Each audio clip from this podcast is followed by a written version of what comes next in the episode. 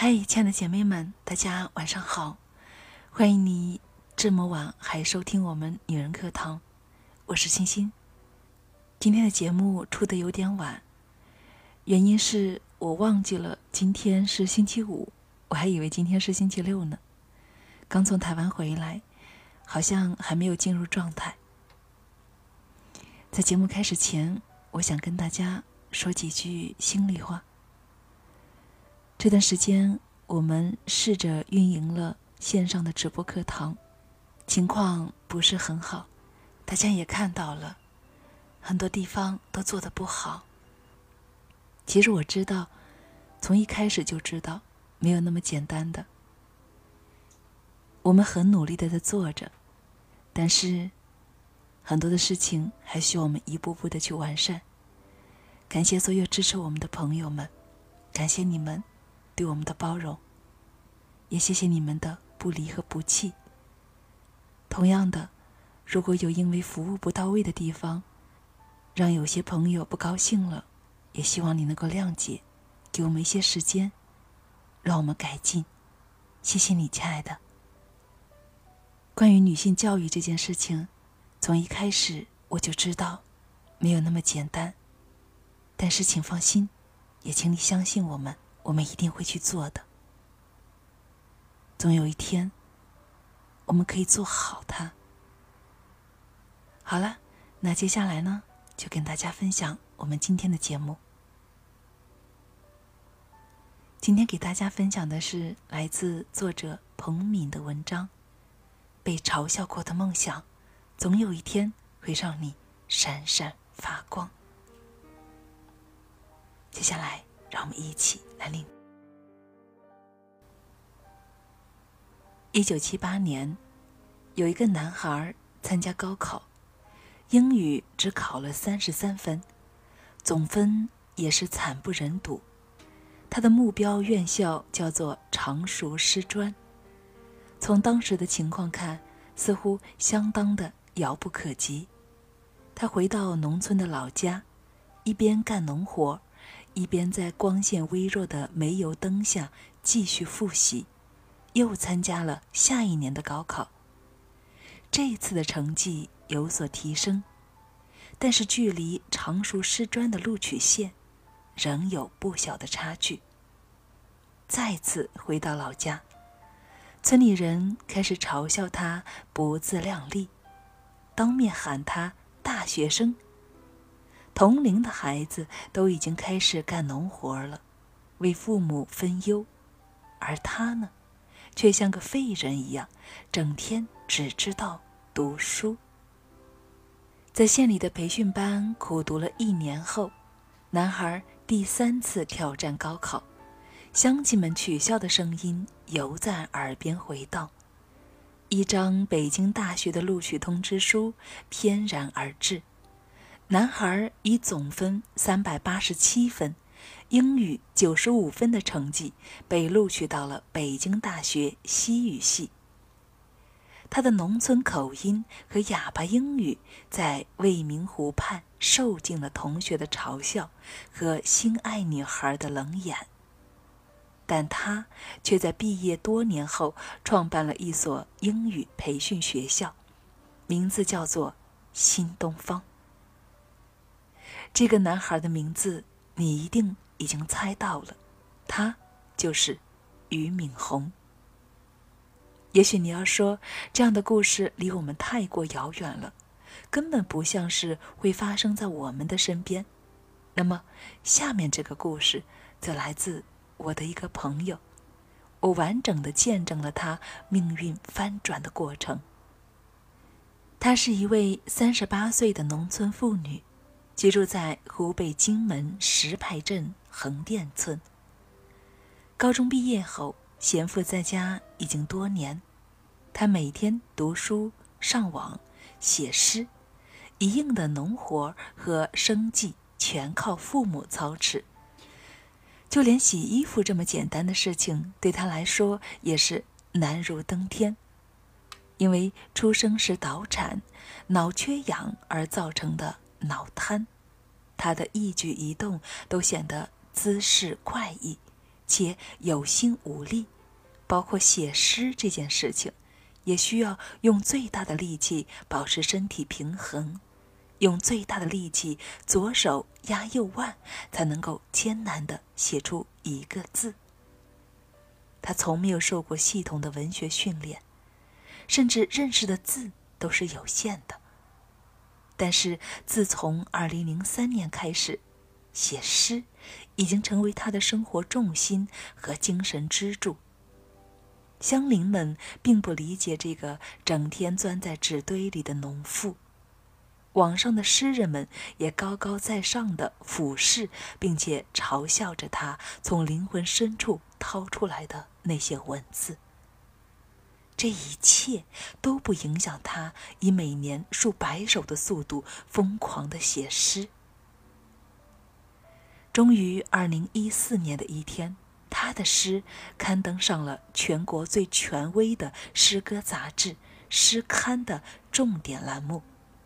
两个月后，又以摇摇晃晃的人间，一位脑瘫患者的诗为名，在诗刊社微信平台上风靡一时，火遍全国。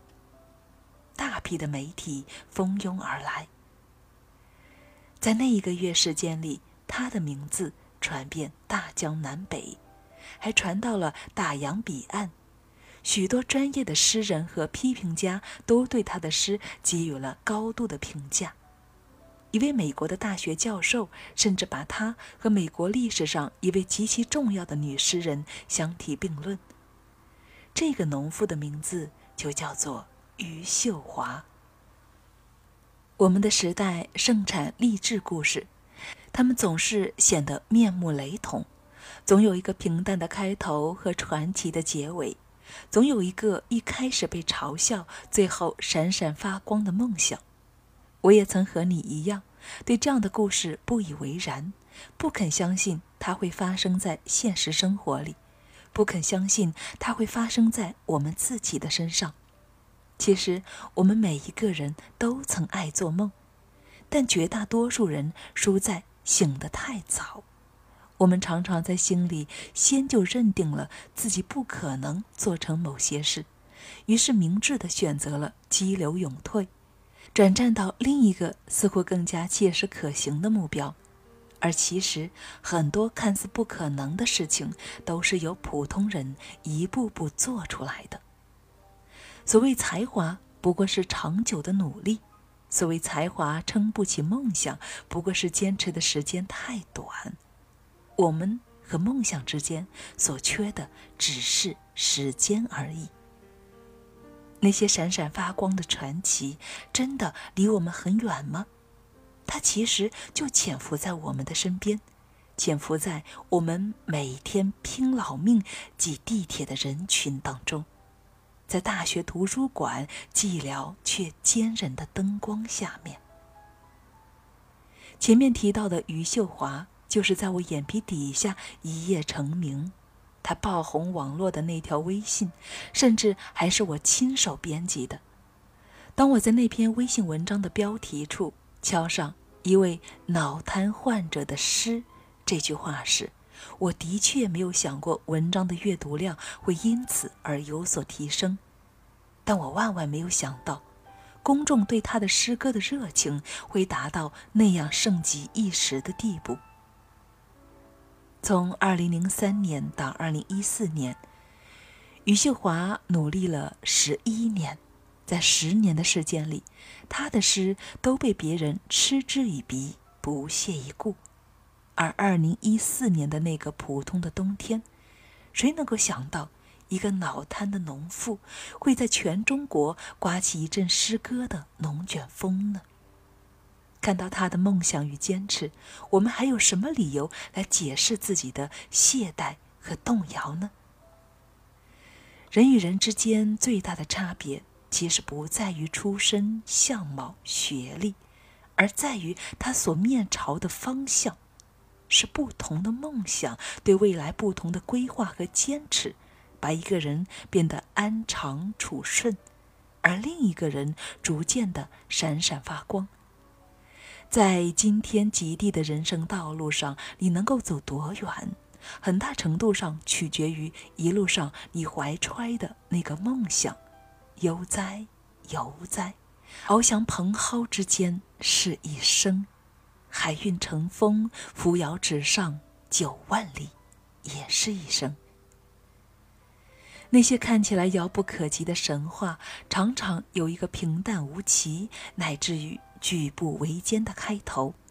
那些叱咤风云的人物，也曾像我们一样，在狭窄破旧的出租屋里面过灰头土脸的日子。你凭什么觉得自己不会站在世界之巅指点江山呢？你凭什么觉得无论你付出多少努力，终究要落成一个普通的人生呢？谁允许你这样想的？年轻最重要的品质便是要善于创造，并且坚持梦想。不要看清了自己，不要总去怀疑你是否配得上自己的梦想。为什么不反过来看看呢？你的梦想，它配得上你吗？如果时光倒退三十年，那个叫刘德华的年轻人只想当个出色的理发师，而那个叫李宗盛的小伙子满足于多送几罐煤气，也就不会有后来的刘德华和李宗盛了。当周星驰为了一个一秒钟被打死的龙套镜头和导演争得面红耳赤，当身高仅有一米八三的艾弗森出现在 N B A 的赛场上，可以想象会有多少嘲笑的目光。事到如今，这些目光的主人们又在哪里呢？其实，一个有梦想的人一定不会去嘲笑另一个人的梦想。只有碌碌无为的人才会害怕别人因梦想而脱颖而出，被梦想带离他们平庸的行列。嘲笑的背后，其实暗含着恐惧。在这个世上，那么多人驽马练战斗，那么多人鼠目寸光，而你是否下定决心和他们一样呢？或者，你敢不敢为自己人生的戏剧写下天马行空的大纲？年轻那么短暂，那么迷茫。如果你不能够给自己一张耀眼的文凭，一段荡气回肠的爱情，那么你还可以给自己一个九成九会遭到嘲笑的梦想，因为总有一天它会让你闪闪发光。